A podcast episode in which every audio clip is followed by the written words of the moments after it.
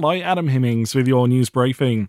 A breakthrough for police investigating the vicious bashing of an 84 year old Perth man outside his East Cannington home on Sunday night. Police have arrested two men over the attack that's left the victim in intensive care with serious head and facial injuries.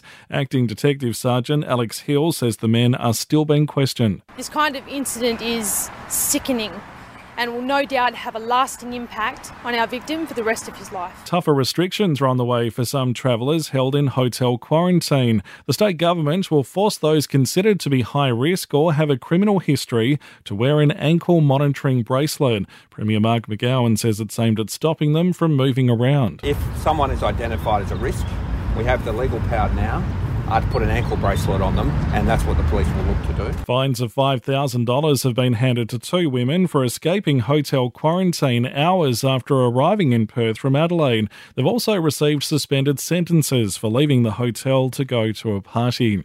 240 new COVID 19 infections have been recorded in Victoria in the last 24 hours and 13 deaths. It's the fifth day in a row that case numbers in the state have been in the 200s.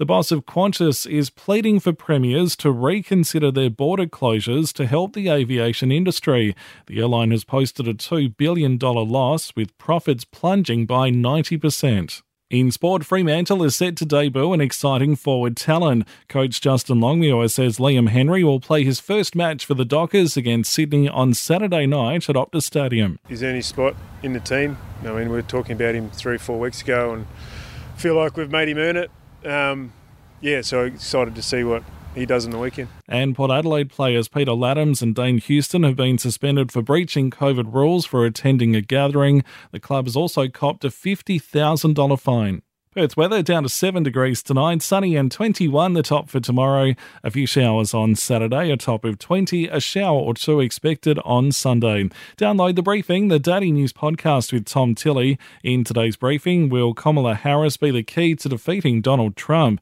Listen for free on the Podcast One Australia app.